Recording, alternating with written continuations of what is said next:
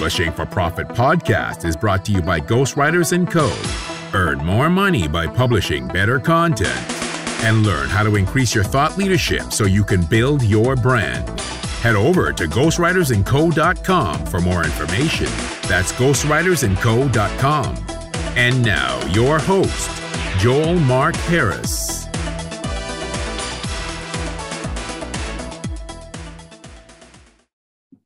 Hello, and welcome to a very special edition of the Publishing for Profit podcast.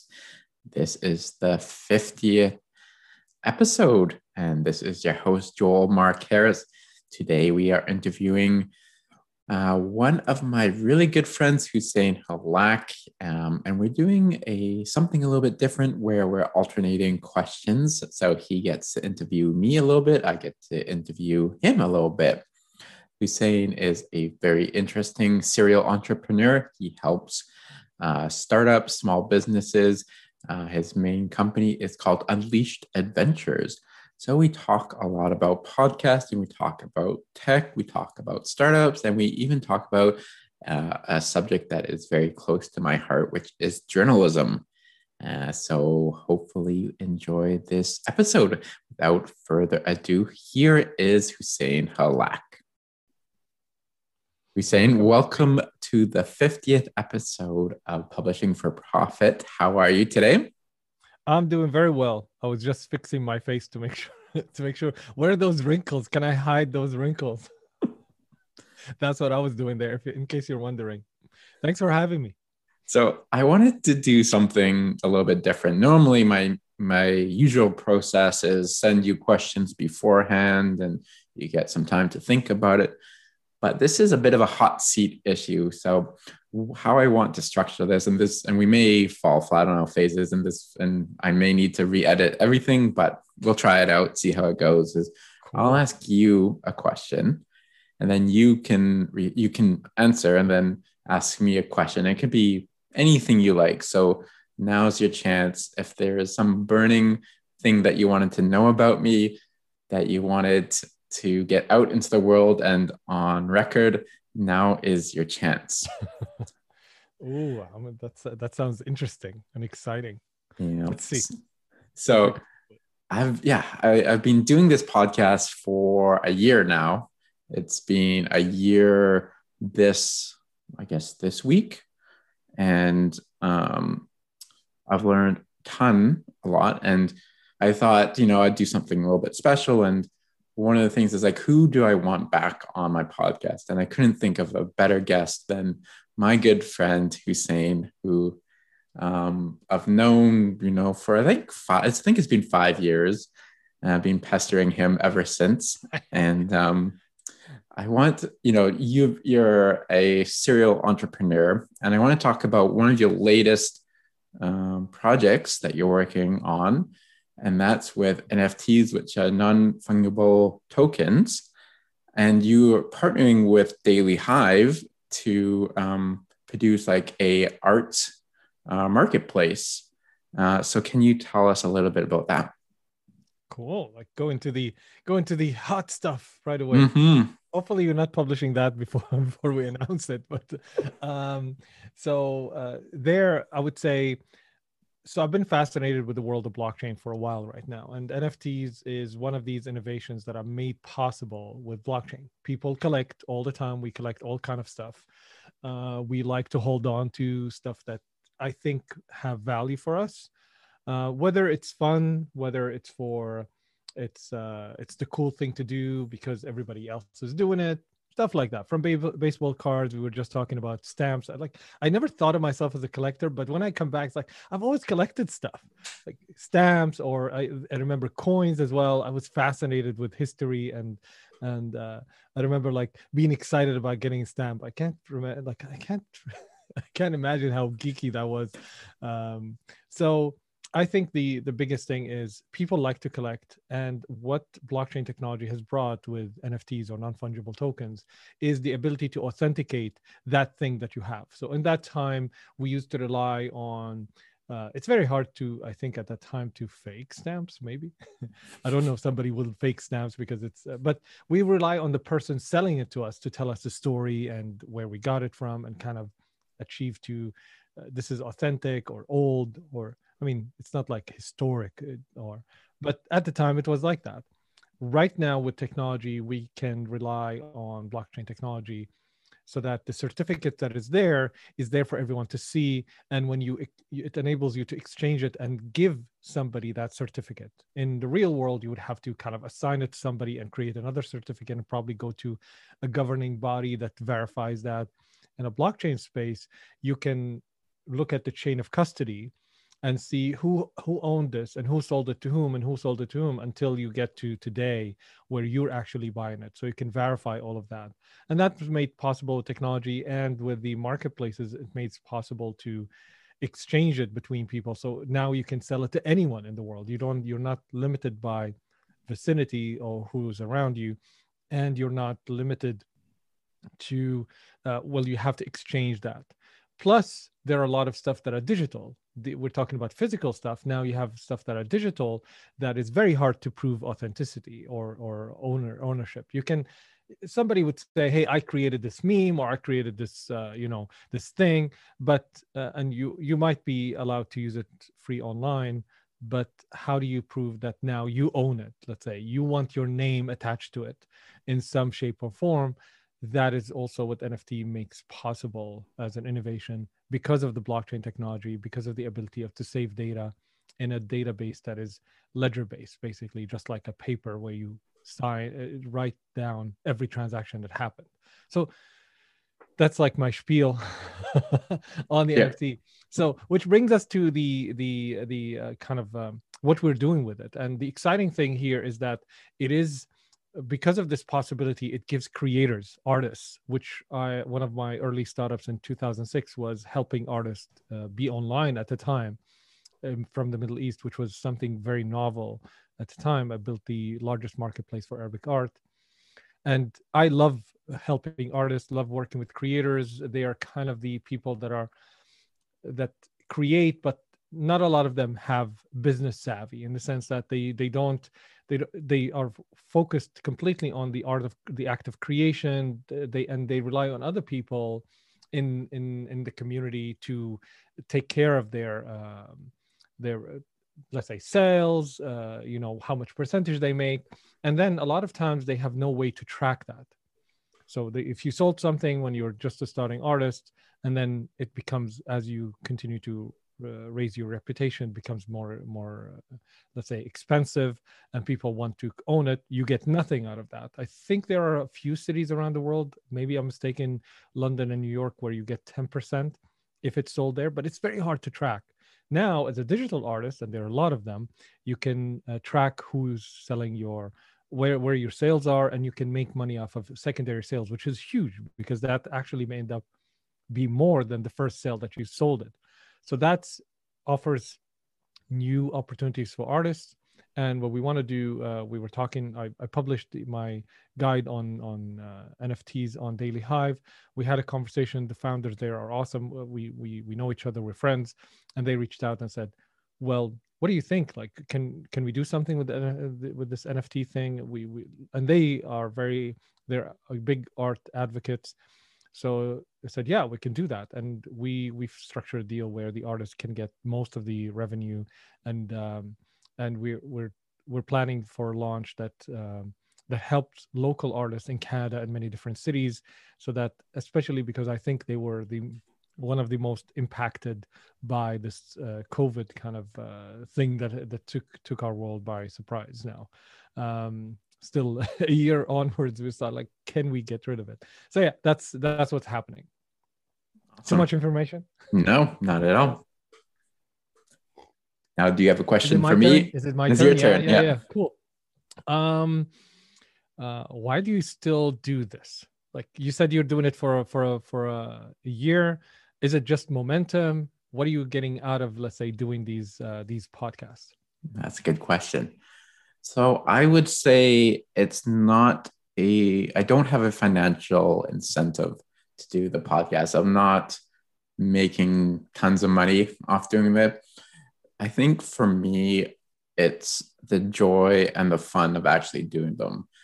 I, you know, back I, I graduated from journalism school, and part of the reason I love journalism is just being able to interview different people and to understand their perspective, get their stories.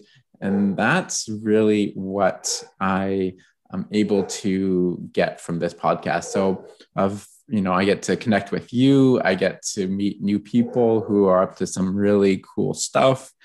Um, you know, I um, interviewed a find like a money a money coach or money therapist. She called herself. I had never even heard of that term before, um, and so I got to learn a little bit about money therapy and and really get to listen to why she does what she does and how she helps people. And I've heard so many amazing stories about people who have been in depression, um, who people who've had weight problems and have managed to climb their way out of whatever problem or issue they've had and to li- live a very impactful, meaningful life through what they're doing now and sharing their story. And so I am able to, you know, I guess take what they have, what their their learnings are, and I I can help them spread their message through you know through the medium of podcasting, which is really cool. Um, and yeah, I've met some really great entrepreneurs um, who I haven't been able or would not be able to connect with.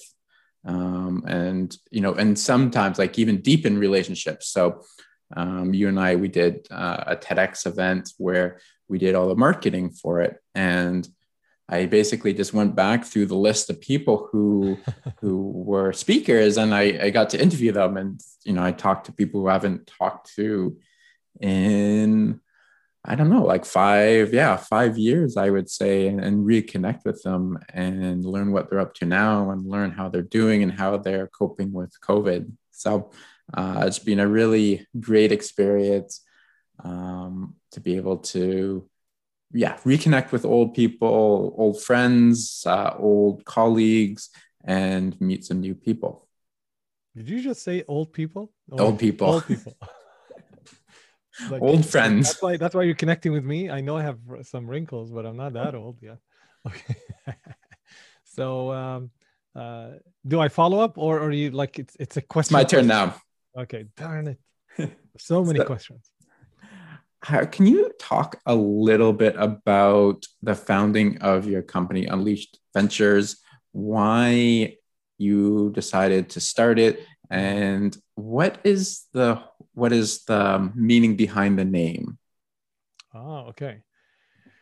Good question. So, um, the reason why I started Unleash Ventures is there was me and there was the there was my team. I was um, we are the team that so it's a bunch of people that I met throughout the last since 2016 um, and uh, and enjoyed working with them on several projects. So uh, I I have a I have a philosophy when I work with people is that you work with people by working with people. So it doesn't work for everyone. So uh, because I've had the challenge the challenges of trying to work with people based on their resume or their history and what ends up happening is while that speaks may speak to their uh, professional uh, ability and may speak to the uh, what what they're capable of doing it doesn't speak to um, who they are as a person. So uh, it doesn't say is if we're gonna enjoy working together or we're gonna you know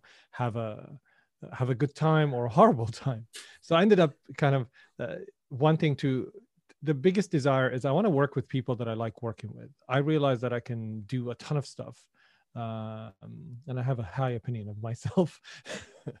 so uh, i was like i can do anything. So why don't what is the what is the thing that i want to do i life is too short to to have drama and drama usually comes from people and and you can't prevent against problems but there are certain problems that are really dramatic. For example the breakdown of a relationship. Like you can have the disagreements. The people i work with uh, my friends and and my co-founders we have disagreements all the time but it's not dramatic in the way like oh my god this is like the end of a relationship or you know i can't believe you're doing this kind of thing.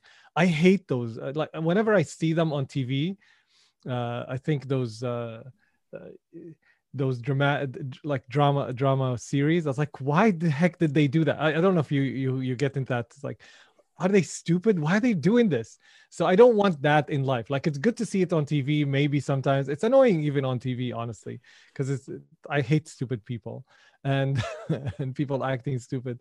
But uh, so i didn't want that. I think that's the crux of of everything that i do. So i had I had around me a group of people that I really enjoyed their presence, enjoyed uh, their company, and enjoyed building stuff with them. So we we had some fun, and the the good thing about that is you would recognize that there's a great thing where the success or the failure doesn't matter. And when I what I mean by that is uh, we understand that certain things will be successful and certain things will not. Just just and and luck has to do a lot with it. Like you can do the best of your ability. And then things may not work out. So i i wanted people who are in tune with the um, with kind of the flow of life in the sense that you make mistakes you try things you throw shit at the wall some will stick some will not. Like it's as simple as that. Anybody who tells you i think i'm happy to sit with anyone from the uh, from the ones that we dub the smartest people in the world to the least smartest people in the world uh, who have money, who have status, who have achieved a lot of things, I would dare them to say this is not hugely dependent on luck. Uh, there is a luck element in it. You you do something and it's at the right time, right? You you meet the right people and it works. Of course, you have to work your ass off in certain element, but there's still an element of luck. And if you don't have that at certain times, it may not work. So I think that is um, that is where it comes from and I had those people around me. So we started a company called Next Decentrum together. We raised funding, um, and then we realized there's something we we love doing, which is always creating new products, always building something new. And we didn't want to create ten companies all the same team. Like that doesn't work. So we said, can we create a company that uh, that's more like a playground where we allows us the flexibility of building our own stuff and working with others that we like to help them. Because most of the time we will enter and build something to a certain point and then it's off to somebody else. And i learned that as well from my work with launch academy and my work in the tech community is there are different players in the community that would help a company at different stages of that company. So it's never yours uh, to control. It's kind of like your your kind of like my my my kids where i can do a part but the school has to do a part their friends have to do a part. Like you can never control fully even if you want to. I'm a control freak so i want to. So um, i think that is where it started and that's why we we did it. And the reason between the war behind the world unleashed the word unleashed has been with me i think for over 12 15 years now. I don't know where it started but there's something about um, i think I have an idea where it started. It's it has to do with coaching and working with others. So what I found is people have amazing capabilities. Like I've met people who uh, most of the great things in the world are done by great uh, like ordinary people who do great things. That's that's the principle. So it's not the the theory of the great person, for example, doesn't apply here. Like it's bullshit, I think. There are definitely people who are super smart people like there are but they're very very rare. And um, aside from that all the great stuff that are done in the world that we use every day are done by ordinary people. Like steve jobs is great but he didn't design you know the chip in the in the in the mac. He didn't he or he he kind of paved the vision but there had to be a ton of brilliant engineers uh, who had to do the work right? And they have to come together and we have a piece of um, kind of technology technological marvel in our hand. So i think that a lot of ordinary people now the thing is we're always leashed or caught in our own thinking in our own beliefs.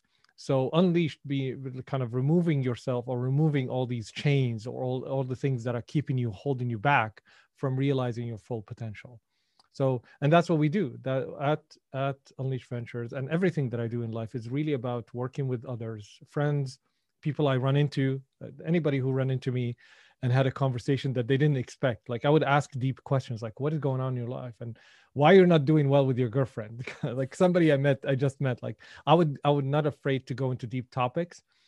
My intention is to unleash that person from whatever is holding them back. I just see brilliance all around and I want people to be able to experience that.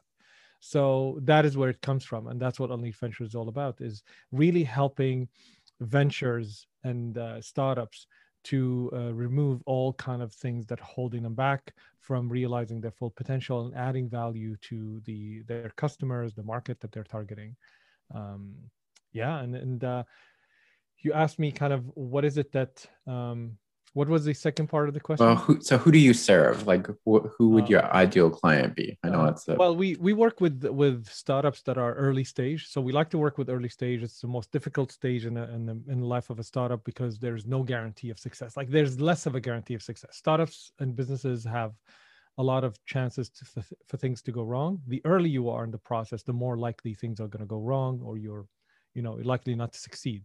So we like to work with startups at that stage because it offers the biggest problems and the biggest challenges and we like we get excited about that. So we work with entrepreneurs at that stage and we we help them uh, figure out stuff. We jump in as co-founders for them. We help them figure out stuff. So these are the companies that we we like to work with and and help and that's the kind of value we we start adding and uh, building ourselves uh, the project and jumping on joint ventures. So it's a flexible entity that allows our team to be flexible in pursuing whatever thing, whatever anything that we think, hey, this is cool. Let's let's go after it. Awesome. All right, My now turn. your now your turn. All right. So you've been I've always been fascinated about your uh, your ability to to write, and I think we spoke about that in the previous uh, like when I when I interviewed you, I think. Um, but right now, well, you're writing a new book. Uh, I think it's it's it's a huge it's like a massive epic of of things. Um, uh, what are some of the things that you were expecting to go? Smooth compared on your experience like oh, i i got this you know you had that feeling like i got this this is like easy these are the things that are going to be hard that turned out to be extremely hard and kind of frustrated you and drove you out of your mind kind of like i can't believe this is difficult. Uh, is there such a thing? Have you faced something like that? What are they? Yeah so uh, just to i guess kind of recap what i'm doing i'm writing yeah. a historical fiction book um, it is about the Second Punic War. And so that is when Carthage invaded Rome. Uh, Hannibal, uh, he's one of the most famous generals in history. He actually marched his troops over the Alps and into Italy, surprising Rome. And he won several very decisive victories. And he basically defeated a much superior Roman army. Um, Hannibal's army was made up of mercenaries and different tribes, and there it was really basically they're kind of patchworked together.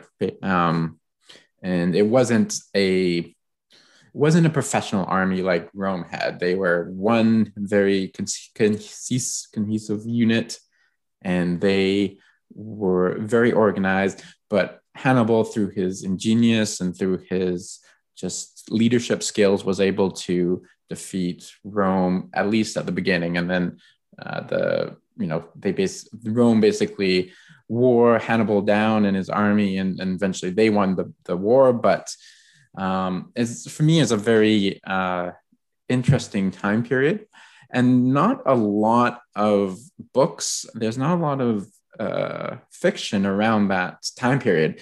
I would say when you think of Rome, like Roman literature or Roman uh, fiction, you think of Caesar around the time when the Roman Empire was founded. Uh, you think about Spartacus. Spartacus was the famous um, gladiator who basically sparked a revolt. Um, and you think about the the Roman Empire. You know, what's that? Um, that movie with um, Russell Crowe, Gladiator. Uh, you think about those movies, but you don't really think about Hannibal very often. So I was really interested in, in that. And Um, so basically, what I did was it actually turned out to be a lot longer than I anticipated. I thought it would be, I knew it was going to be a long book, but it, it turned out to be a lot longer than I initially uh, anticipated. And I thought that, you know, this was, this is like the, this is the seventh fiction book I have written. So I thought, you know, I have all the tropes down pretty well. I knew how to write characters, I knew how to write scenes, I knew how to follow a story structure, and especially since it's based on historical fact. So I knew the like I knew the story going in. So I thought plot I would ha- not have a trouble with because um, I just followed the historical facts and what happened after this, after this, and this, and then it would be an easy, easy way to write it. But turned out that was not the case, and so I, I actually had to stop several times because I was just like, I just can't, I can't figure out what happens next, and I was like, and I thought that that was very strange. First off because I've done this, you know, several times before, and I thought that, you know, I had had the plot down down packed. And secondly, because it's based on historical fact, so I knew like what what should come next. This should this battle should come next, and this event should come after that, and so forth, right? Uh, but it, that wasn't the case, and I, have I've sort of like I've not rewritten history, but I've changed things around to make it more to make the story flow a little bit better, um, and to make it more succinct. Uh, I'm still I'm just I would say like I'm on like the final lap of the first draft, and so I'm pretty close to finishing um, a good, I would say, pretty solid first draft, and it's clocking in at over six hundred thousand words. So I mean, that's Holy. yeah, that's longer than uh, War and Peace. That's longer than Lord of the Rings. It's longer than The Stand by Stephen King. And what I think I'm going to do is to break it up into three separate novels and do it and release it that way, and that will make it a little bit more um, easily digestible, I would say. Um, but I think the challenge, like just go back to your question, I think the challenge is, you know, I I plot everything out before I write it, so I have a nice structure and I have a nice outline of how things should go.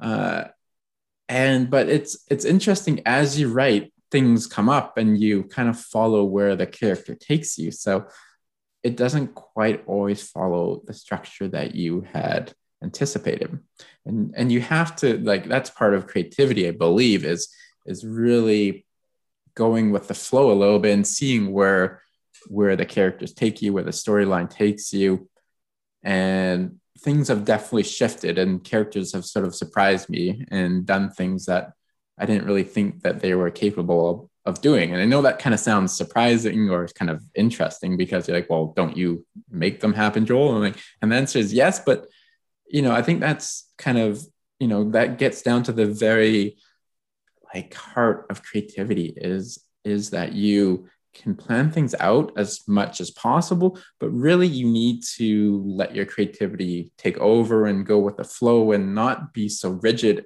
in the storyline or in how things should turn out. And, uh, you know, I think definitely the story is better for it.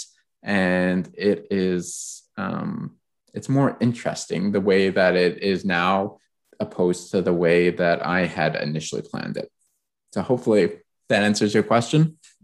Yeah, I have so many more questions. Do you want to ask them? What? Go ahead, ask. Well, uh, how much do you, would you would you want to be paid to put me at the center of the story? I would that's not. A question you never expected. No, that's true. And suddenly Hussein Hallak came and saved. yeah. and became emperor and uh, got a lot of money. Hey, I, I am not sure that, that I can get that in life, so why not get it in story at least? So it's not about the thing with creativity It's not about the money. It's not about being paid to do it. I am not getting paid. Hopefully, you know, obviously, I hope the book does well and I can make some money off. And I, you know, and, and I hope that it will be turned into a miniseries. That's my my goals. But it's really about the just the fun and being in the playground and you know having the freedom to do what you want. So I don't think there you can't put a price tag on that. I'm sorry, Hussein. So yeah. I, I had hopes, but hey. Okay, your turn. All right. Um what should I ask? Okay. So with your with all your different ventures, I know that you you do a lot of content marketing. I'm going to bring it back to business a little bit. Mm. Uh, you do a lot of uh, articles on Medium and you're writing a book. And so this obviously takes time and effort and resources.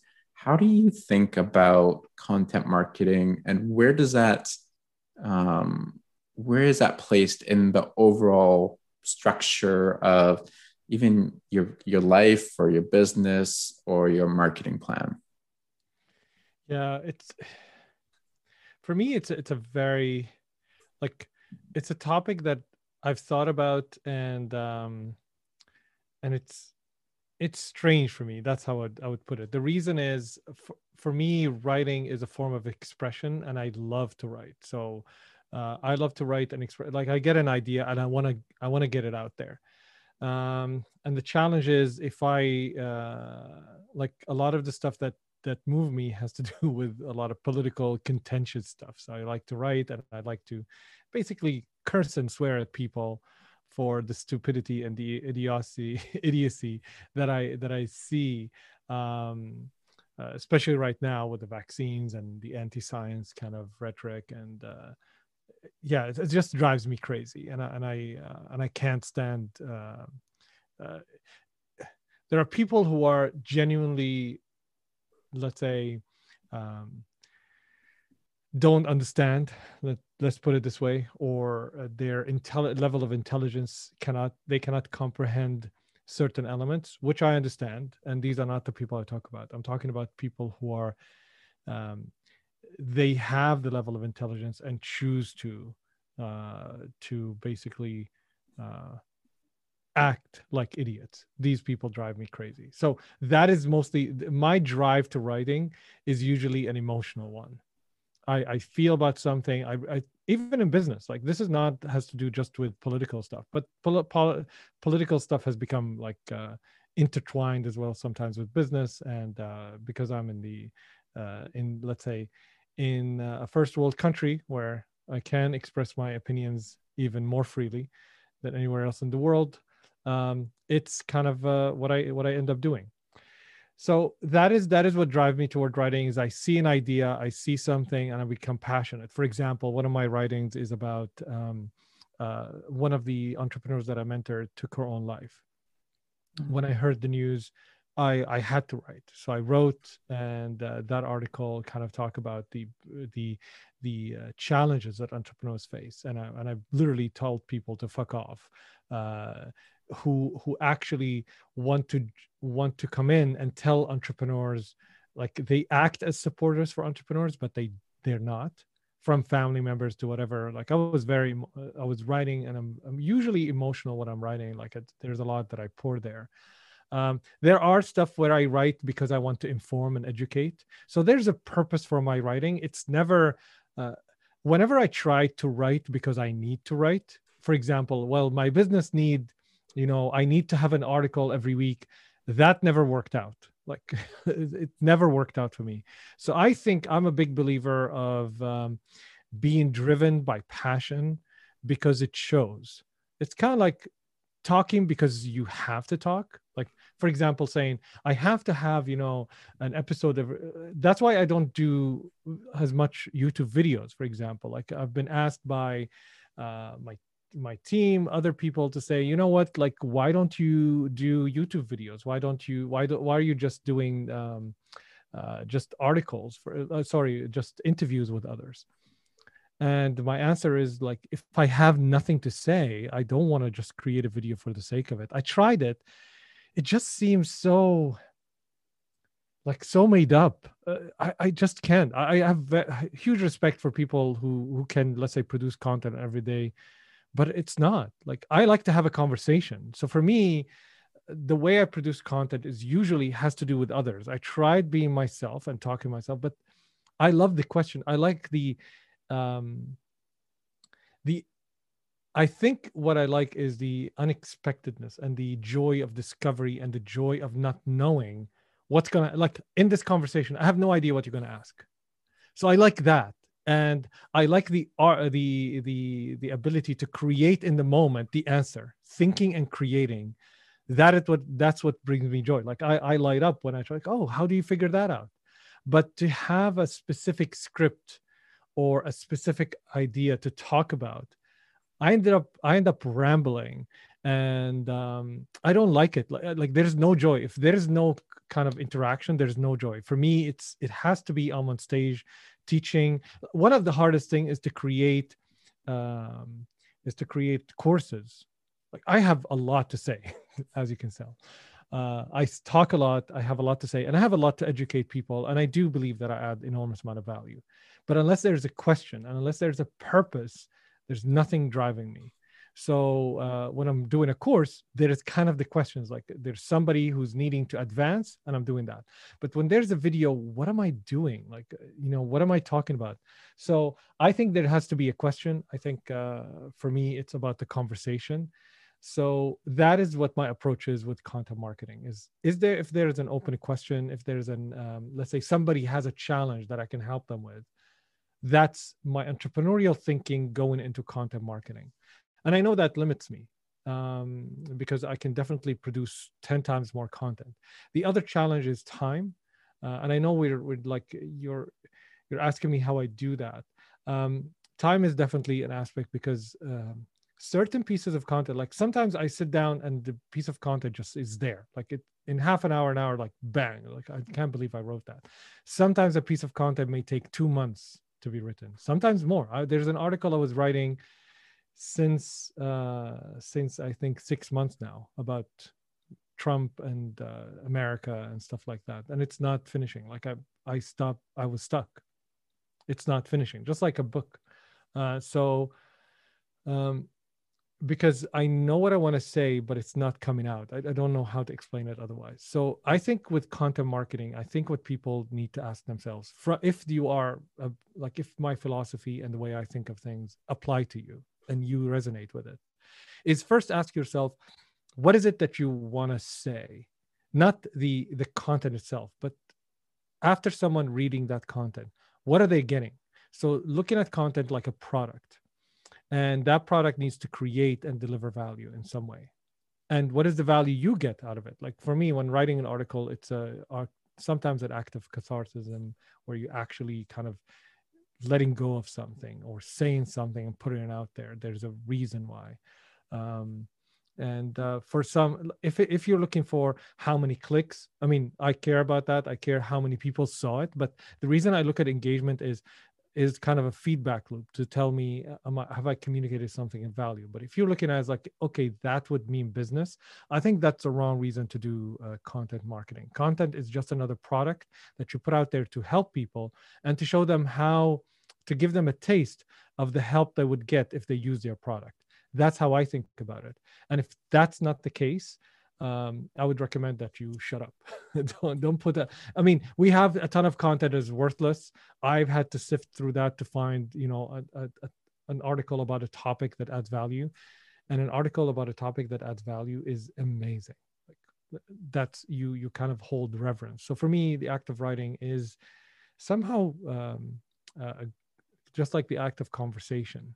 Uh, you have to add value. You have it has to be about the other person even though it's writing and it's one way, you have to have sound that you've listened. So that's why if it's coming from a question or you're solving a problem or you're addressing something that people would want addressed, that's where it becomes well. And that's why I'm sporadic in my writing. I don't care. Like I don't have to. And I think the best thing that I've ever done, and if you're you're someone like me, the best thing that you can ever do is have conversations with people and record those and turn those into pieces of content. So when I launched my podcast, I didn't think about it, but it, within like a couple of months, it recorded uh, around 40 episodes, which is a lot. So that I have now content for the next three months of like just releasing those. Uh, and I'm I, I, can have conversations all day. so I would say do something that comes naturally and easy for you. Don't confine don't confine yourself to the forms of content. Uh, TikTok didn't work for me. Like I tried a couple of videos, uh, even one of them without audio. I was like I, I didn't even care about removing that. Like honestly, for someone, I think that's a big no-no for someone who's a marketer who cares about their personal brand. But like you know what, I couldn't give a shit honestly. Like I'm not a TikToker. I don't I don't like TikTok. Uh, like the the whole culture of it, all of that. Good. If you if that's the place for you, great. If it works for you. But even if some of my audiences are there, no. I want to I want a place where I can communicate in a form that works for me. And for me, the one that works is long form, uh, YouTube kind of podcast. I wanted people to see us. I wanted people to do like that's that's what worked for me so far. Uh, and it's an also uh, one last thing I want to say. It's also the to find that it's an art of discovery. So try different things and then find where you find yourself best. Um, and don't overdo it. Just start like uh, you, at the end of the day, you're talking to people. So how would you do it naturally without the platform, without the form? How do you do it in everyday life? And try to find a way to transform that to something uh, that fits in online. That I think those are great, great points. Awesome. Cool.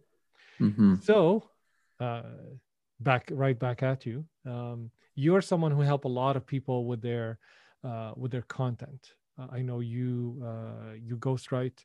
Um, you ghostwrite for me as well. Um, what is it? Uh, and there's a, a, reason I think for for sometimes using ghostwriting. For me, it's time and also the play like I, I love working with you on the book because not because I don't know how to write. I think I'm a, I'm a I think actually I'm, I'm a very good writer. Actually, I think I'm an excellent writer. Honestly, uh, not to be too full of myself, but I think one of the biggest challenges for me is not having a conversation when I'm writing. When I'm writing is just me and the paper, and that stops me. So especially on projects that require a lot of work, like a book, I enjoy that. What is it for you that you've seen uh, why why should people like why some people that you've worked with that uh, produce great results should come to a ghostwriter and work with somebody like you? What's the added value? And i'm not talking just about the business i'm talking about like the whole process and what they what they can gain from it aside from a piece of content they can publish Hmm. That's a great question. I think first off, yeah, I do think you're a great writer, and a lot of my clients are actually they are great writers. It's not that they can't write. I think it. I think you really uh, hit the nail on the head that it's it's having that conversation and having somebody to bounce ideas off of, and then, um, you know, I'm obviously not an expert in all fields, but what I am really good at is uh, critical thinking and to really come at it from a critical eye and see things you know let's take um let's take the you know blockchain for example. I'm not an expert in blockchain. You are.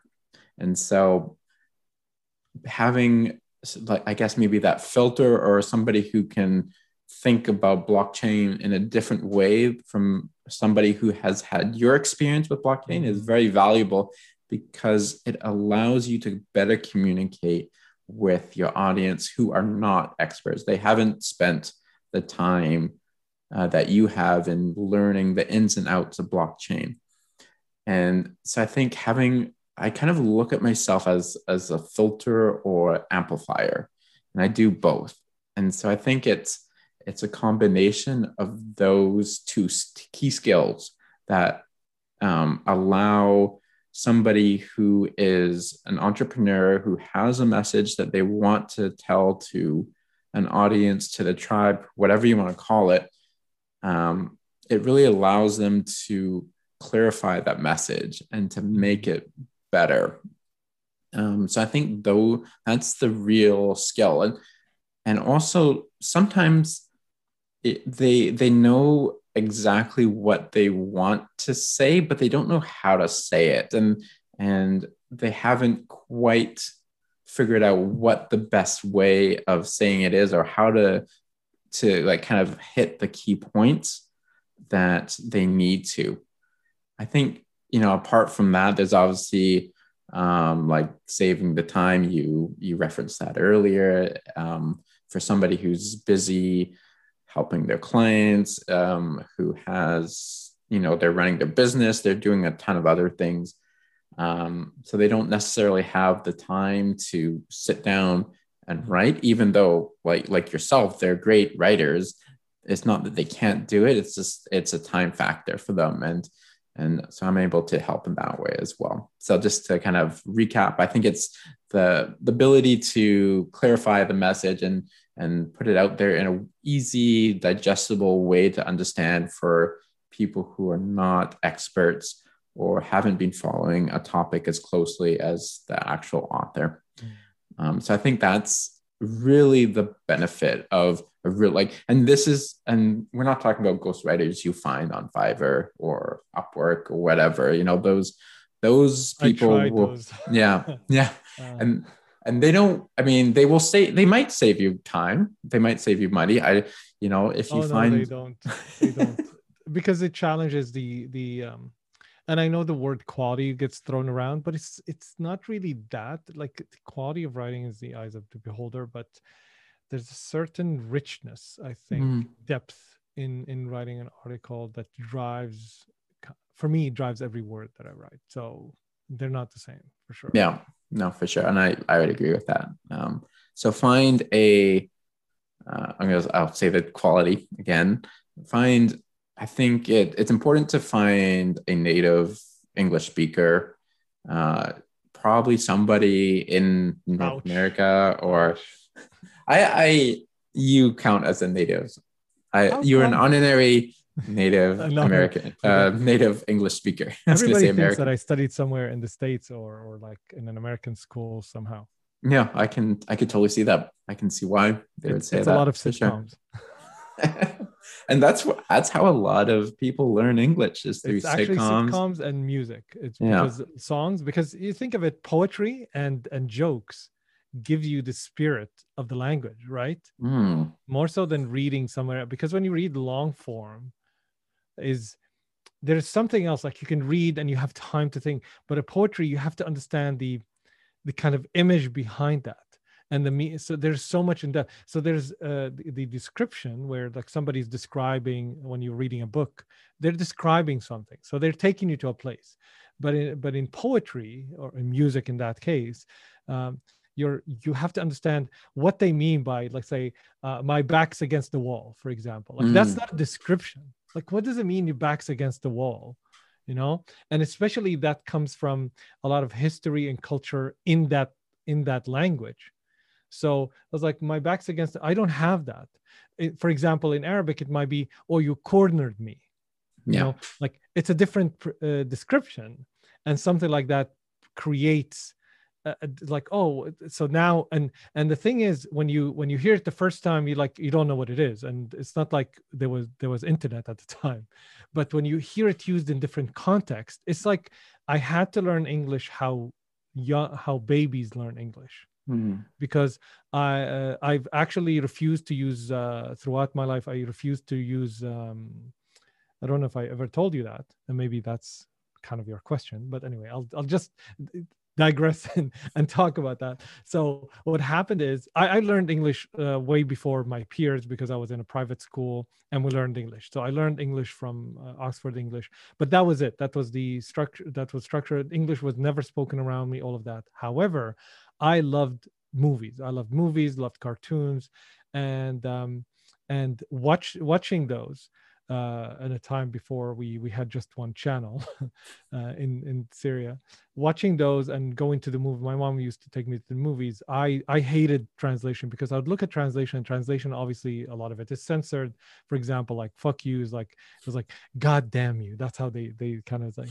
Oh, like, I'll get you that's, that's not what they're saying so anyway so like i don't pay attention i actually go out of my way to get movies that are not translated so i like mm. to watch movies without translation because i think they take away from the spirit of the movie.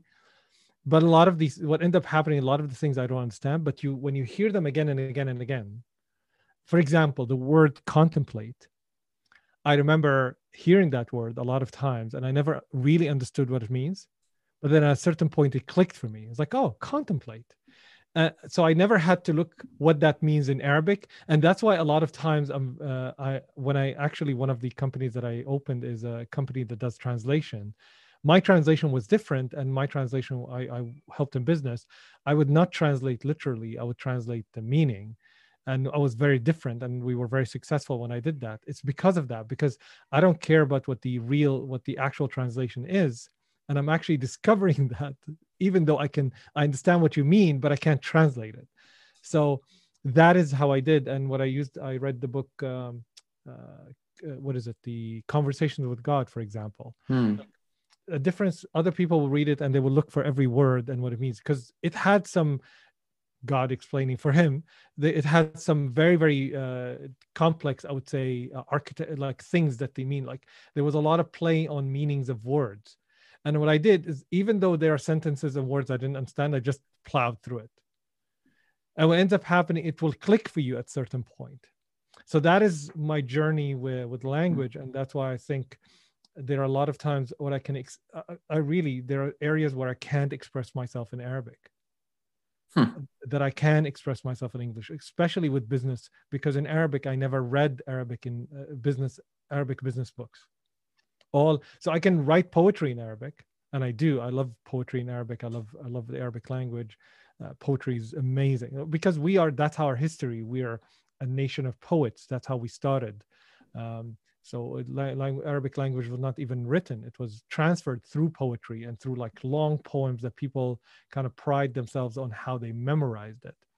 So uh, that is that is that is how that is how like it, progressed but there was no literature in english while i was learning uh, sorry in business when i was learning uh, business. So most of my readings in business are in arabic uh, in english. So what ends up happening is when i want to express myself in in business it's easier for me to express myself in english.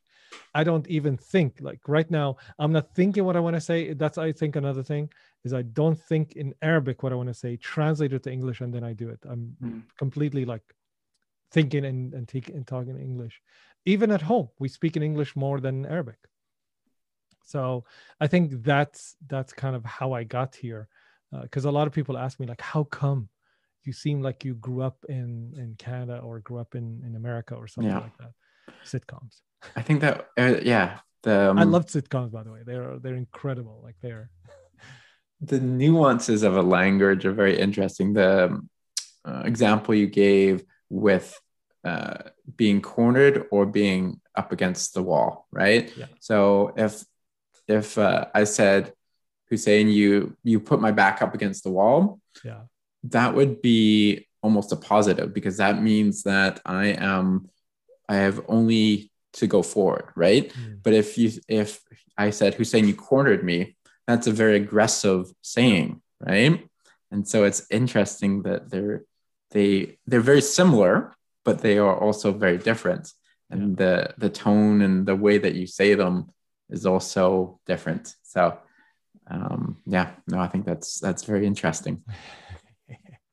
yeah, it's uh, and that's why I love these kind of conversations because it, um, for example, in this moment, I'm discovering how I see these things. Mm because I, I never had this conversation the que- i don't ask myself that question right and that's why i like if somebody were to ask me uh, tell me let's say let's do a video about how you can become let's say fluent in the english language for example. Uh, if there's no question i was like oh you know do this do that read books you know like but i would not tell these stories. But having conversation with someone there's something about it that i that i absolutely love. And that's why i think um, i hated covid a lot. Obviously aside from being a, disease that kills people it's a disease that that stopped me from being able to have coffees with people where I mm-hmm. enjoy the most. But that produced the podcast. So yeah. I want to I want to talk about why do people decide to start a company? And you referenced the, um, the person that you mentored who unfortunately took their own life. And startups and starting a business is very hard and mm. there's you know i think it's what one in 10 businesses actually succeed after the first year or something uh, you know there's the odds seem insurmountable insurmountable sometimes you know and it's yeah. they seem very challenging there's but yet there's this drive to do it and you help people create their companies and to help them succeed so what do you what do you think it is about human nature that makes people want to create a company? I think it's the natural inclination to create stuff and to do stuff in real life. Like it, it has. I think we there are two or a couple of things there. Number one, we make it more harder than it is. It's just a natural kind of thing. If you look at everything you do in life, like how many things you've attempted, a lot of things not only include failure uh, as as and and mistakes as part of them but a lot of things you kind of leave and they fail and you kind of you know it, it blows over. It's it's just you take them as natural because that's how you learn. Uh, that's a lot of the stuff you learned in life like what do you use? You use like 1% of what you learned like a 10 10% maybe. Uh, we the nature of it is that we do a ton of stuff in life because that's how we do that's we're exploring. And business is just like that. The only thing in business is that the, i think the only reason why or one of the key reasons why uh, in business we we don't we we look at it this way is number one it's happening in our adult life. In adult life you you care about how you how you're seen. And when you care about how you're seen you don't want to you don't want to do uh, you don't want to look like you're a failure whatever that means. Whereas when you're a kid you do a ton of stuff and you don't care. You break the, you break shit. You like you just be a kid right? And you're you're sometimes celebrated by people sometimes punished but you know most of the time celebrated is like oh you're just kid being a kid. And i think i that's how i approach doing business. I approach doing business as it's just me being somebody who loves building products. That's that's how what i love doing and that's what i'll always do and um, that's there's no other way i can be. And i think one of the things that that we created is that no you have another life where you can be an employee where um, that's not true. You, we've always for tens of thousands of years what we've done is we wake up we go see what life has to offer maybe get some food and go back to to our home and eat it with our family and our community. That's what we've always, done. It's within our nature. And that doesn't mean there's a dichotomy between being employed and uh, and building a business. I think the way that employment happens has a lot of errors in it. And there are companies that are trying to to fix it where create an environment for people to remain creative. So you can have an entrepreneurial mindset which every i think everyone has it. It's kind of like picasso saying everybody is an artist. We just kind of educate them out of being an artist. Everybody loves to create. Everybody loves to doodle. Everybody loves to create new ideas. Everybody has an idea. What we want is to create a channel for it. Unfortunately right now the only the one of the biggest challenges is to create a company. Not everyone is meant to do that.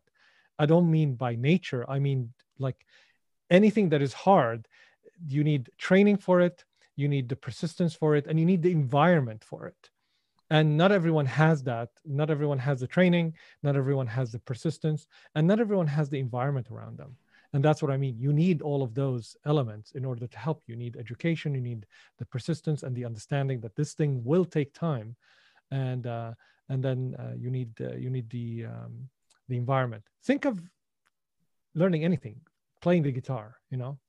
Um, you want to play the guitar you need the education. You can't just hold the guitar and play. Like you can, but that will take you longer because the positioning of your fingers, uh, the kind of where knowing where to start will definitely accelerate your journey. So training and then you need to have the persistence you need to know that somebody would tell you hey playing the guitar it will take you like a few years before you can play a song comfortably or stuff like that depending on what you're playing let's say classical guitar it will take time it's just because it's established but nobody tells you that when you're doing a company. It's like yeah this company made it and that's what you hear. This company reached a billion dollars in five months. It's like i can do that. And that desire and that kind of uh, belief that you can do that is great. It's great to get you started but then somebody has to educate us like listen that's one out of millions of companies that are out there. And not every company is meant to do that because the market has to be there. Then the environment around you and when you're playing guitar you need environment. Like you can't train if there's no space to train. You need let's say people encourage you somebody listening to you feedback stuff like that. That is hard when you're doing business especially the more rural you are the more you're not connected to a startup community. These are the challenges that exist in startups because we don't talk about them like we talk about, let's say, learning the guitar or stuff like that. We think there's something magical about that. We've convinced ourselves that entrepreneurs are something unique, something rare. No, it's not. I've met thousands, I had the privilege of meeting thousands of entrepreneurs. If there's anything in common with, with between them, is there's nothing in common.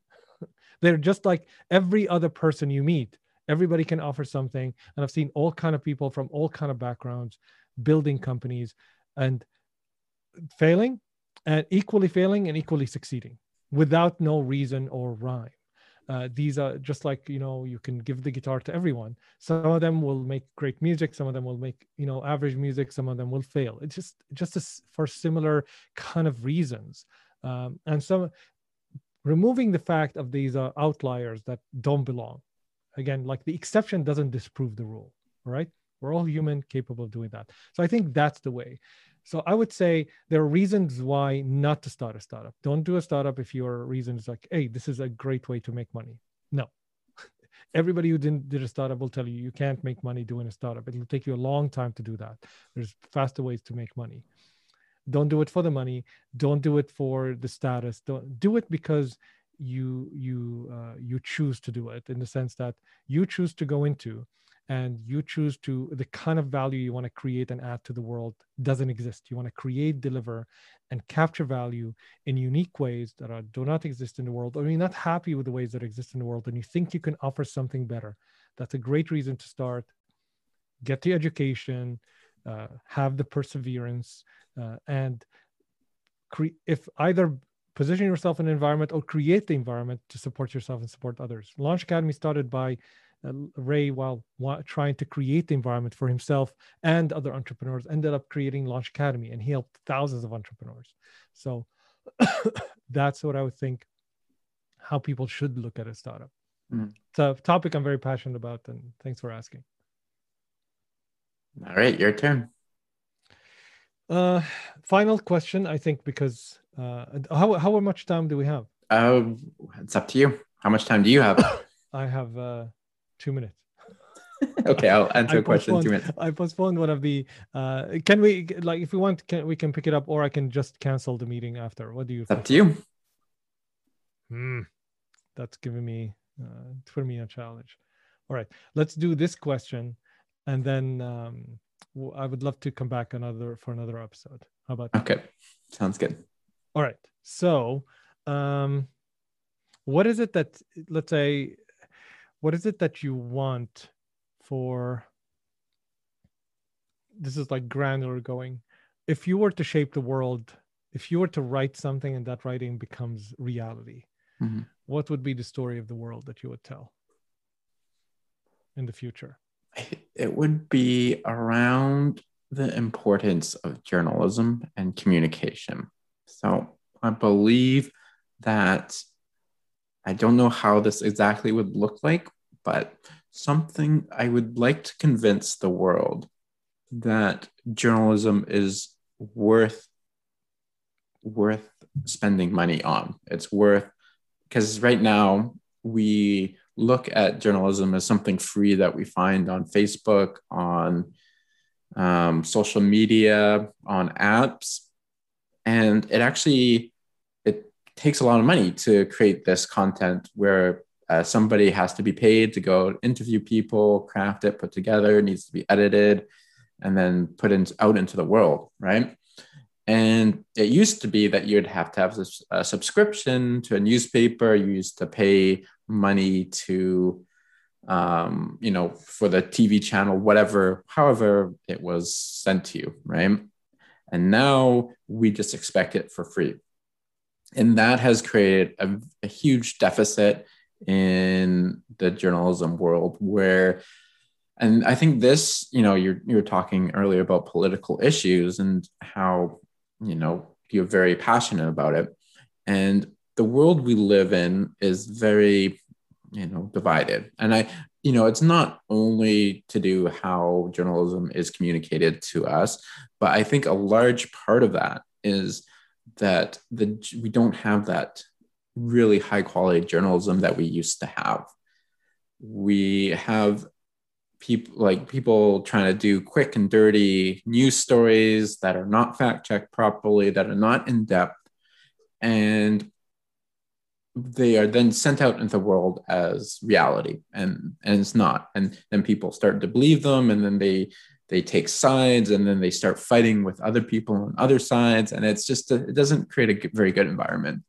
So how i'd like to create the world is where we have a strong like a very strong journalism center.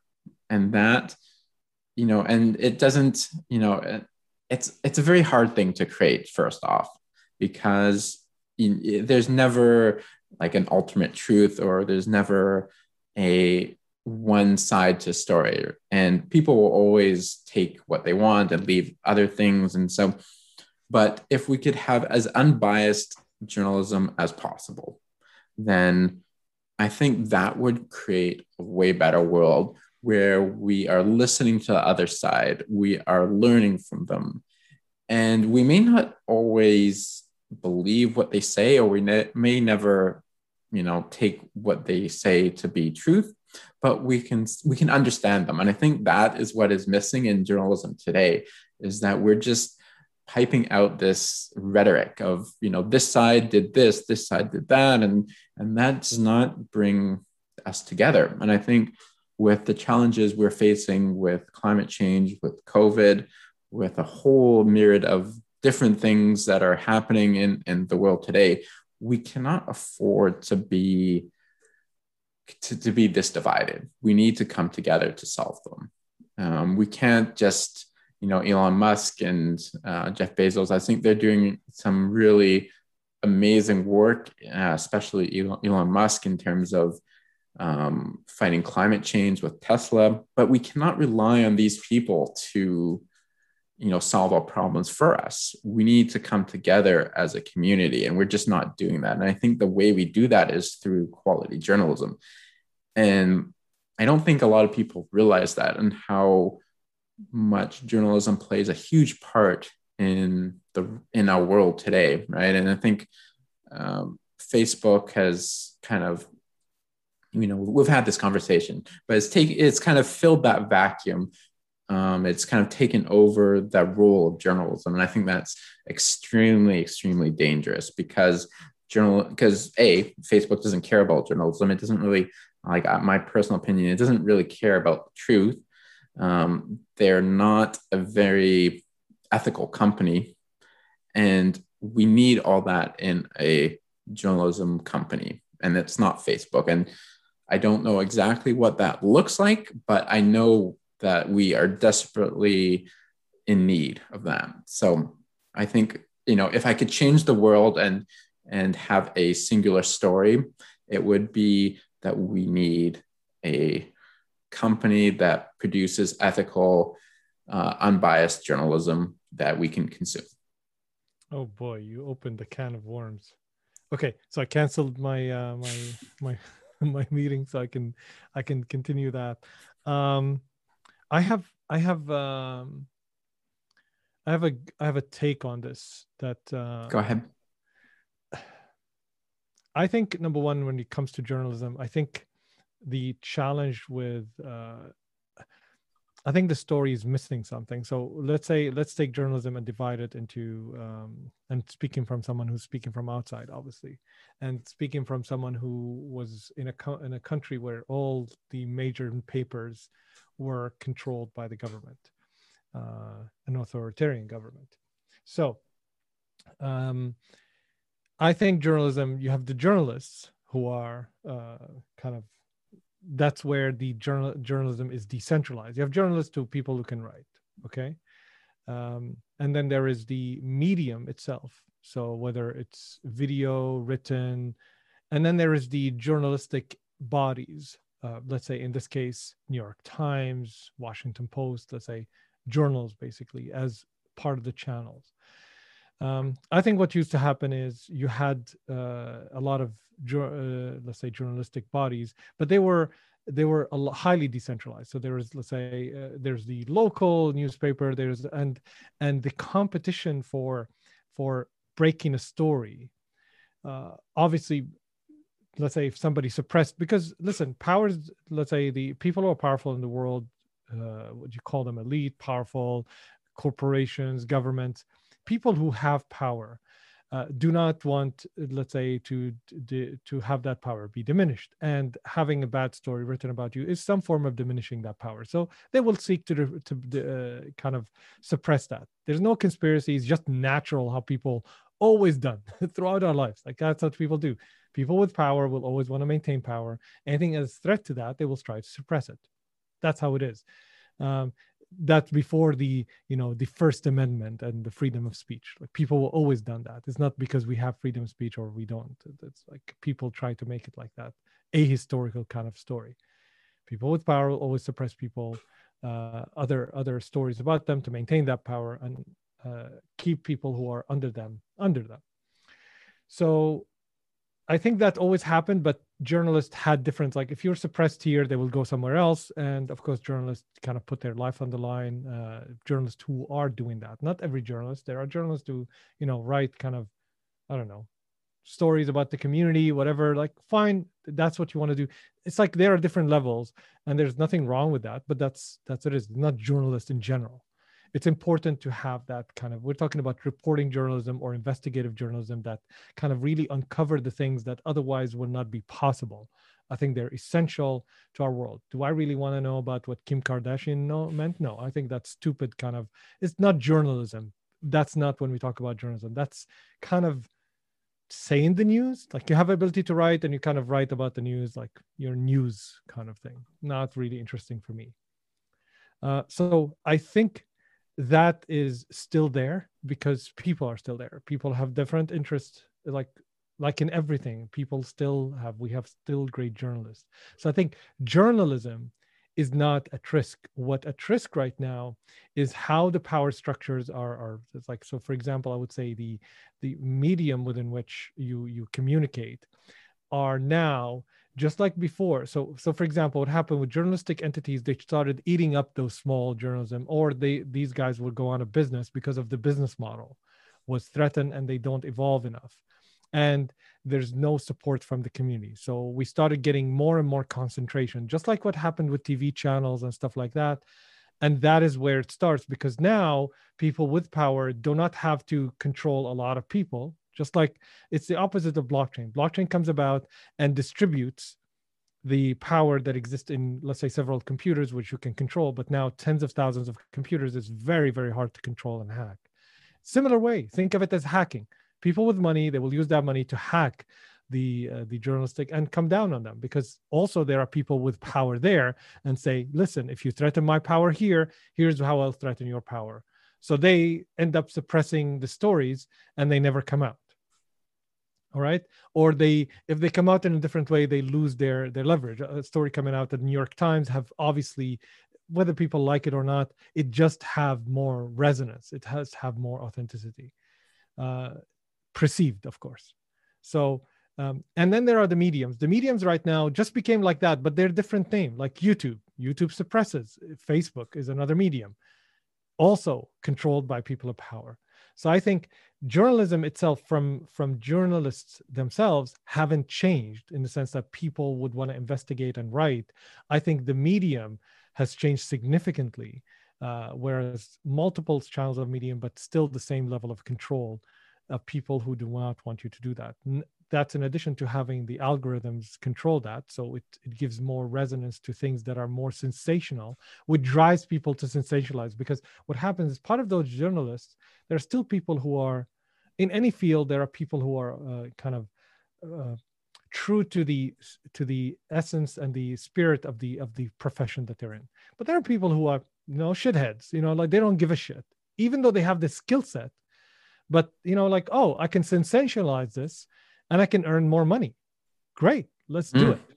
And what ends up happening is all of these things ends up taken away from the field and you get people saying oh journalists there's no point or journalist journalism has lost its credibility which is bullshit you know there are some people who lost credibility some just like in everything it's kind of like saying all politicians are bad or all lawyers mm. are, are assholes like it's just the same bullshit generalization there are people that are good and bad in every profession it's what the what the environment is amplifying. And right now we live in a in a in a world where whatever we're amplifying are the worst of us. The world is structured to amplify the worst of us. Like elon musk is a shithead okay? He's might be very smart but it's a big fucking shithead. Mm-hmm. Uh, the same thing with jeff bezos. Somebody sitting on hundreds of billions of dollars okay? Should not exist honestly. Like it's just insane he doesn't need it he can't use it and he has enormous amount of power over hundreds of millions of people. That should not exist. Mm. and aside from that he's a shithead. Like everything he does is actually bad like suppressing his workers having his workers you know piss in bottles. Like that should not be that person should not be revered for anything okay? That person should be kind of uh, diminished and demean uh, what is it? Demeaned? Is that is that a word? Like you know like you you should look at him with disgust mm-hmm. uh, aside from any because of the way that he's creating. And, and that's even like if you look at someone who forces someone else to live in horrible conditions and forces them to live like have the conditions that these workers have if they have one worker you would look at disgust upon them. How about somebody who is capable but unwilling to kind of alleviate that and it will not hurt him by the slightest. Like it would not even like it would even like scratch is that. Like that's even more disgusting. So i think somebody like him is completely disgusting. I think the same thing of elon musk uh, he's completely like as a person he's absolutely disgusting for me. I would never even want to put them on a pedestal at all. Like they don't even shine a light. Listen steve jobs was all kind of horrible things hor- let's say people say he's horrible boss whatever but he had a philosophy he had something to add and he never ever used his uh, his uh, money to kind of suppress people. He when he fired people, he fired them because they did not align with his vision of the company, not because he wanted more money. So that to me why he's like he's not even at a level of those. Yes, he was a billionaire, but he's never used his power that way. These mm-hmm. guys are using all their power to make society worse and and in, in especially Elon Musk when he did with what he did in Bolivia, like he supported the coup in Bolivia. I hmm. don't know how anybody in their right mind can think of anything other than this disgusting person. So these are these are my thinking, and I think those people have have enormous amount of power and definitely ruining journalism because they are using you can bet they're using that power to suppress all kind of stories about them to go after the people who who let's say in their words smear them so we don't hear about their stories. So these are some of the some of the challenges as well that uh, people with power have more power and they're suppressing and hurting journalism. That's my my take. That's my rant. You mentioned blockchain. Do you think that can help journalism? And you know i think you know i mentioned that one of the problems with journalism is is very biased so, with using blockchain technology, can we get closer to the truth? Is that something that's even possible? I think there has never been, uh, I think, a time where we had some like objective truth is objective truth. You can verify it with facts, whatever, but even that is being challenged. And it's been challenged all over the world, but now more aggressively on a wider scale. But we know throughout life, like nothing is like, you know, people has been able to lie. The people at the time it was if you had a printing press and you can print more, you could be you could you're, you're able to lie and, and you spread your lies. Uh, hence the church or any religion if you wish uh, give any religion. I don't know if we want to get into that waters but you know like you can you can publish whatever you want to publish and if you have the power. So um, i think what maybe there's a chance with blockchain uh, to come back to a world where things don't don't spread. So what blockchain does as a technology is decentralize things takes the center and decentralize. So think of facebook becoming 10,000 facebooks okay And what that does, it eliminates the power of the certain group of people like uh, Mark Zuckerberg and the people there in the name of profit. And I want to name them like notice I said, for example, Elon Musk or whatever, I named them disgusting people. I didn't name them evil. Okay. Uh, because it's not about them being evil, it's about the ability to do harm. So with centralization, you have higher ability to, to do harm. Centralization of finance, centralization of, of, of computing power. And that's what those people are able to do because of the centralization of their power. They have they can do that. There are certain people, their board of directors or the, the senior executives who are making decisions that impact billions of people. And that is the challenge. With decentralization, you don't have that. You don't have uh, billion uh, like a group of people that are, can impact billions of people. You have it's decentralized to tens of thousands of people if not hundreds of thousands of people. Now have a vote have a say. And usually when you have groups of people uh, like we saw like for example yeah we saw the rise of uh, of of let's say shitheads in in these in the states and people who are and but a lot of those people are sometimes misinformed and and and and tricked into doing stuff so if you want to really talk about like people who are pure shitheads, okay, they're few. Societies are generally more progressive. Why? Because progress helps most of them.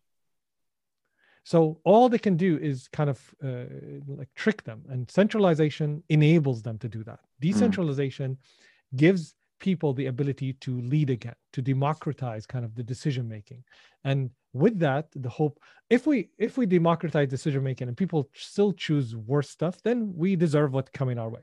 Let's face it, you know. But if we democratize the way, and and I think there's a lot of in the past few years there's a lot of blame on people like how can people be and I've been like guilty with that but thinking about it and and adopting more the blockchain way of thinking is that if we think about it, people generally are more progressive. If you look at every kind of decision in in in, uh, in the U.S., let's take U.S. because U.S. Uh, Americans are usually kind of ostracized and like you know talked about as being like oh these stupid people but if you look actually that's not true if you look at all the decisions like medicare for all like uh, education uh, canceling the debt uh, you know wars the general consensus like always 70% 80% are all ag- against let's say wars for helping people for like they're for that but the politicians are disconnected from what their constituents are are are asking for. So it's not the american people it's those in power. So by decentralizing the the power by decentralizing the ability to make decisions you give way to those groups of people to control their destiny so you can do that with finance, which is very powerful. You can do that as well with, let's say, decentralizing Facebook. Decentralize. Now, whether we're going to get there, because you have enormous amount of powerful people, or a few powerful people with enormous amount of resources, fighting against that, co-opting, let's say, blockchain. And blockchain is a very powerful technology to co-opt. When you co-opt it, you have even more control. Hmm. So Facebook, which is trying right now with Libra, is trying to kind of co-opt, let's say, decentralization. Everybody's trying to do that. Um, what ends up happening is you have even more control because you you you have you have uh, for example if you if you have a de- decentralized uh, a, a, central currency that works on blockchain you can literally shut down let's say you have $100000 today tomorrow the government doesn't like you or somebody doesn't like you who's well connected they can shut down your money you can't use your money anymore you don't have it that is not possible today eh, as fast as let's say there are let's say certain gateways uh, uh, still let's say not in, a, in an ideal society but there is that. So there are these things. Who knows what's going to happen? So can blockchain help? Absolutely. Uh, the right blockchain. Again blockchain is just like any other technologies how it's used. There are different kind of implementations of blockchain. So can it help in the in a, in a uh, hopeful uh, correct implementation, yes, blockchain can be a huge force to democratize decision making, democratize access to different things, democratize power, uh, and democratize kind of uh, wealth and and equality between people, which I think is is very very helpful. Um, imagine people, you know, uh, voting right now. If you look at if you look at let's say uh, this uh, the thing that's happening with uh, Black Lives Matter, for example, or stuff like that. Like imagine people having a say in those uh, policemen that actually commit that are supposed to protect the community and don't or having a say in the in the trials and and and people let's say what they did have access to the to the facts and can actually vote on something if somebody is with you know willing to work or or stuff like that should work but what's happening right now people are fired from a, one police department and then they go work in another police department and do the same thing. So stuff like that becomes even harder when you have access to to facts access to uh, democratize access and democratize ability to participate in governing. Self-governance is very powerful. Awesome. Too much information? No. My question now? Your question why the heck are you always in a kitchen is it because of the sound sound uh, uh, kind of quality it's just my studio your studio is a kitchen do you cook uh, I do not very well, but I do. Not very well. Okay. Is that your question? I cook so. what are what are the things of life that you enjoy doing that are not, you know, the work or whatever, like stuff that you enjoy doing when you're not working and when you're not like busy busy being the the professional you. Problem is, is it's all intertwined. I love stories. Hmm. Stories are so much a part of my life and i think they're super important so i mean storytelling is always whether it's work related or personal i just like good stories so i mean i love reading i love movies i love netflix um you know i mean i think you know i'm watching star trek right now and that's i mean it's not great storytelling, but it, it's good enough. And it. Which one? Which one are you? Uh, I'm watching Voyager. Oh, okay. I've gone through. The reason I was watching Star Trek was because I wanted to watch the Picard, which came out, and so I went through all of Next Generation and then watched Picard, and I just kind of continued. But yeah, I think storytelling is so important, and it's such a necessary part of life. And if you can weave a good story, then you can actually do so much. I think it's you can succeed in so many different uh, avenues of life. You can get jobs. You can, you know, persuade, convince. Um, you can sell stuff. You can market with good stories. Um, yeah, I, I think the fact that we remember stories is so like is super important. So um, I'm always up for a good story. I'm always up for you know learning through storytelling. It's it's a way that I learn. You know, I don't. I'm not very good with with learning facts, figures, dates, that sort of thing. But you tell me a good story, and I'll remember it. And uh, so I think that is is key. And so yeah even though i'm not working i'm always um yeah i'm always up for a good story. I don't know if that answers your question but yeah. Yeah. So did you see the the latest kind of what is it? Star trek galactic? What is it the new one? There's um discovery. discovery, oh, discovery yeah. yeah yeah no i haven't seen it yet that's good. Yeah. My challenge with visual storytelling is I can't stand looking at old stuff. Like mm. when hmm. it's when it's old, I can't go back. There's no I I, I don't have a sense of nostalgia. I think because mm. I'm hmm. I, I, like I like new stuff and I'm a techie. So at the time they're like, oh my god, they're amazing. Yeah, no, but, for sure. But now it's like, huh, this is this is really like I'm noticing like I can see there's the green screen here. You know, like uh, you know. Yeah, no, I do that so too. But okay, Let's do one more question each and then we'll wrap it up. How's right, that? Fine. Okay. My question is so you've done 40 podcasts, 40 plus podcasts, mm.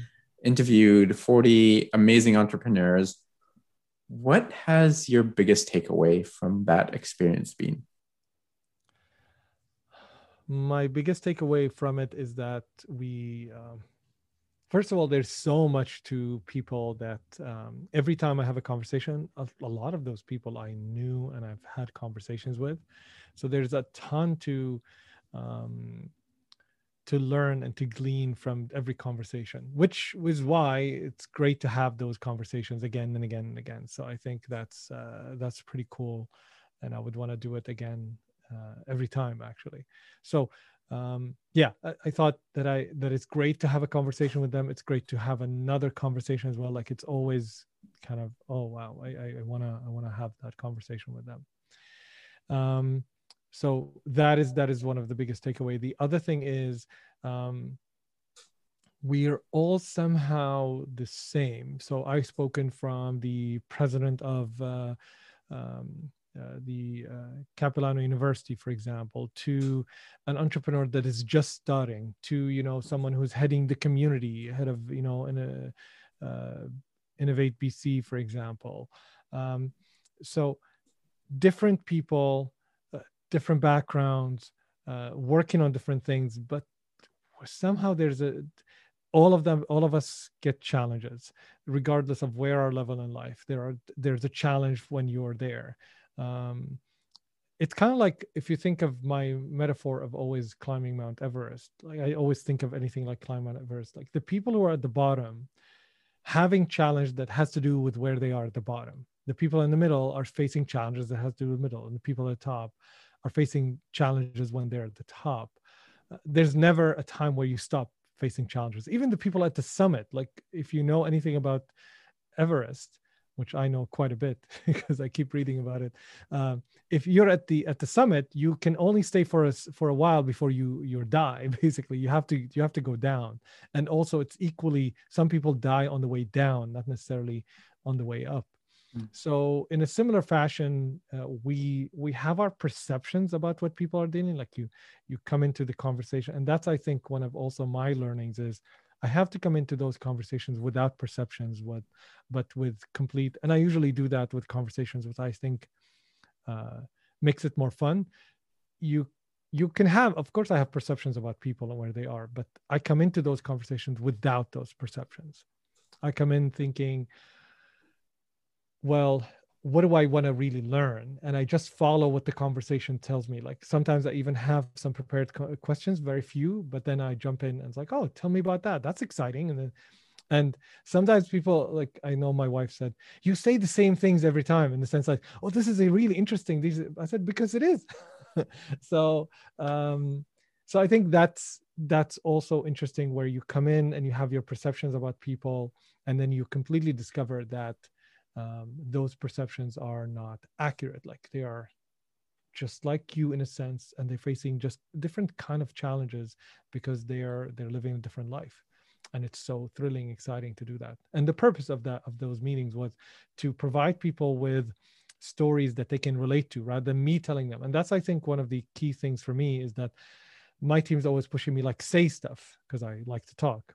Like you know go on YouTube and do that. And my biggest challenge is I'd rather you hear it from somebody else. I don't want to become the person you go to. I don't want you to become to think of me like, oh, Hussein is the guru to go to. Uh, instead, let me be the facilitator to learn from others and their story. That's, I think, where where I stand. Not to say that I don't want to be your guru. of course, I want and I want more money, but this is this is better. Feels better. Well, right? okay. One question for you. final question. Silent. Why is he not saying anything? Like, why is he jump? I'm, I'm forgetting the where we are. Okay. Last question for you. Um, what has been the biggest, um, uh, let's say, the biggest thing that you can take away from our relationship, like from our interactions uh, throughout like to you regardless of this is not a you can you can obviously spend the next 15 minutes tell me how awesome i am but that's not what i'm saying. Is that from a relationship where we we met in a certain way we we had our interactions what was what was like for you like something that you got that you think oh you know what? You would uh, you would want to get more even of or something like that? Mm. curious. That's a very good question. I think I know we spoke about this uh, when you interviewed me on your podcast, but one of I would say, uh, and I'm not like hyperbolizing this because it's actually true, but I think one of the defining moments in my life was I was working at Starbucks and just not getting where I wanted to be. I was writing, I was producing movies, but they weren't as, as successful as I wanted them to be. I felt like I wasn't getting where I wanted to be fast enough. And I was making ends meet at Starbucks, and, you know, not like financially not doing all that great, but not do, uh, you know, I was okay too. But I met you because I wanted to expand my horizon. I wanted more and I wanted to be better. And I remember kind of just being at a, a very low point. And funny enough, I we were I remember this very distinctly. We were in the Starbucks in West Van. And I basically told you all this and saying how I was not, yeah, I just was not happy. I was not succeeding in the things I wanted to succeed in, and I was not doing the things I wanted to do, and I was not enjoying life. And a lot of people would have just patted me on the back and say, "There, there, you know, it'll get better," and and give me a whole bunch of like tropes of how, you know, how life should be. But I think the way, the thing that I appreciate the most about you is the way that you cut through the bullshit and you get to the heart of the matter. And I remember you said, um, you said, okay, so if you want to improve things, you need to do exactly what I say. And I'm like, oh, sure. Like, because I was just at such a low point, I would have done anything practically. Um, but I think it was the faith and trust that put in our friendship at that point. And I, I actually, honestly, hadn't known you for that long, but I could see the authenticity of you and I could see the willingness to help and just the person that you are. This is the the the pat on the back part of Hussein. Um, but the other, I guess, the other part of Hussein is like, yes, just the way that you cut through everything. You don't you don't give this fluffy advice. You don't spend time saying, "Well, Joel, it's okay. You know, you're you're okay and you're doing fine." But you you're able to get to, like I said, the heart of the problem and give impactful advice straight away. The no bullshit uh, advice, I like to say. And so he said, "You need to do exactly what I what you need to do exactly what I say." And I was like, "Yes, I'll do exactly anything anything you say, I'll do." And then so he said, "Join Landmark." And at that point, you had um, you'd invited me a couple times and I'd hum and hawed. I'm like, I don't really want to do this self help kind of stuff. And it seems like a lot of work. And I have to take an entire weekend and there were 12 hour, 18 hour days. It's a lot of work. And I felt, I remember I felt trapped. I was like, shit, he had got me because I had said yes. I'm like, fine. And so I'd signed up for a landmark and went through the um, the forum, which is the what is it, the th- three and a half day um, intensive program, and got so much out of that. And ever since that moment, life has just gone up and up and up. I, I felt like that was definitely like a low point in my my life, and so being able to continually climb higher and higher and reach higher objectives and reach new things. And now, like, you know, I've got two companies, I'm doing fairly well. I get to work on great projects, I get to do this podcast. I think a lot of that honestly has to do with that uh, moment in time. And so I think that if anybody could get somebody in their life that is, and you just did this recently, right? You're, you asked me, do you want the fluffy answer or do you want the no bullshit answer, right? And i said no bullshit. And you you you just like it's like an arrow like you just went right for the bullseye and you just hit it straight on right? And, and so i really appreciate that about you because not it's it's actually it's a real difficult skill to have because you do it with such empathy and such compassion. Most if most people did it like that then you'd be like oh this person's just an asshole. They're just trying to like i mean i think tony robbins he has some good stuff but sometimes he comes off an, as an asshole right? Whereas i never get that from you. I never get that impression that you're this cocky asshole that just knows what to do and life is all grand and peaches and roses. So it, it's it's it's a difficult balance where you give me the hard truth but yet do it with such love and knowledge and compassion that i know that you actually have my best interests at, at heart. And that the fact that you don't give me the fluffy answer um, is actually because I know it's a lot it's a lot harder for some people to to give that ultimate truth. Because it it can be hurtful it can be it can be hard and it can put the relationship uh, at a risk right but you never do that you you always are willing to put that risk out there and um and are able to impact people in ways that a lot of people aren't because you have that that hard truth about you. So thank you. Um, I think we will end it there. Um, Hussein, that's a, that's a good way. That's a good way to good, uh, good way to end. Thanks, thanks, for sharing that. Yeah, yeah. I, I, think I think um, one of the biggest things, if I may say, before I let you go, um, is the ability I've always appreciated people who put themselves out there and risk their selves themselves to give me something that is worthwhile. I know my wife has done that. Mm. Uh, she's always been like the my toughest critic, and while everybody else was like around me kissing my ass and like it's hard right it's not yeah. it's not always easy especially to yeah. the people that you care about most and i hated that when she did it like yeah exactly hear, yeah I, I, wanted to hear compliments. I wanted like why you're not you know complimenting me? And like i realized that that's what i needed at the moment. I needed the hard the hard truth. And uh and i think these are people that are rare. And i and i've asked myself who do i want to be for the people and and it's not always just like it doesn't always the other thing is that you sometimes fall flat on your face kind of thing. Mm-hmm. so uh, so it's it's it includes a lot of risk because we we want to be liked. We want to maintain the relationship. We want to maintain that people around us who like us. But my question is i want somebody around me who likes me but they're like life is shit? Or do i want to you know to enjoy people kind of flourishing in my presence?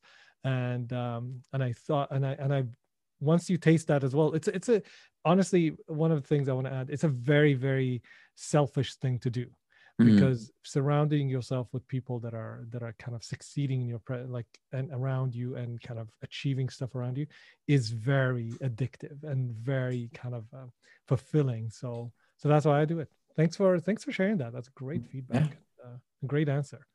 Thanks for having me. This was a lot of fun it was a lot of fun and i i think it was super helpful to people listening and watching uh, for people who want to reach out to you where can they find you? Linkedin um, i am uh, the uh, my new name is dark art mentor. Because because my my book is the dark art of, uh, of life mastery. So uh, linkedin they can search my name. I think there's only two hussein Hallaks in the world.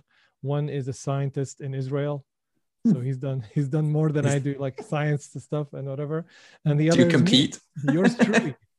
so uh, so yeah, so uh, you'll find me very easy. Search Hussein and you'll find this bald head. Hopefully, don't search for earlier photos of me with hair, please. Uh, so yeah, search for me on on Google. You'll find me. I have my or Hussein at HusseinHallak.com. That's uh, that's my email. Very easy to find. All right. Well, thank you so much for sharing all your wisdom and all your knowledge and have a great rest of the day. Thanks, buddy. Love the conversation. Thank you for listening to Publishing for Profit. Please like and subscribe on iTunes, Spotify, or wherever you get your podcasts.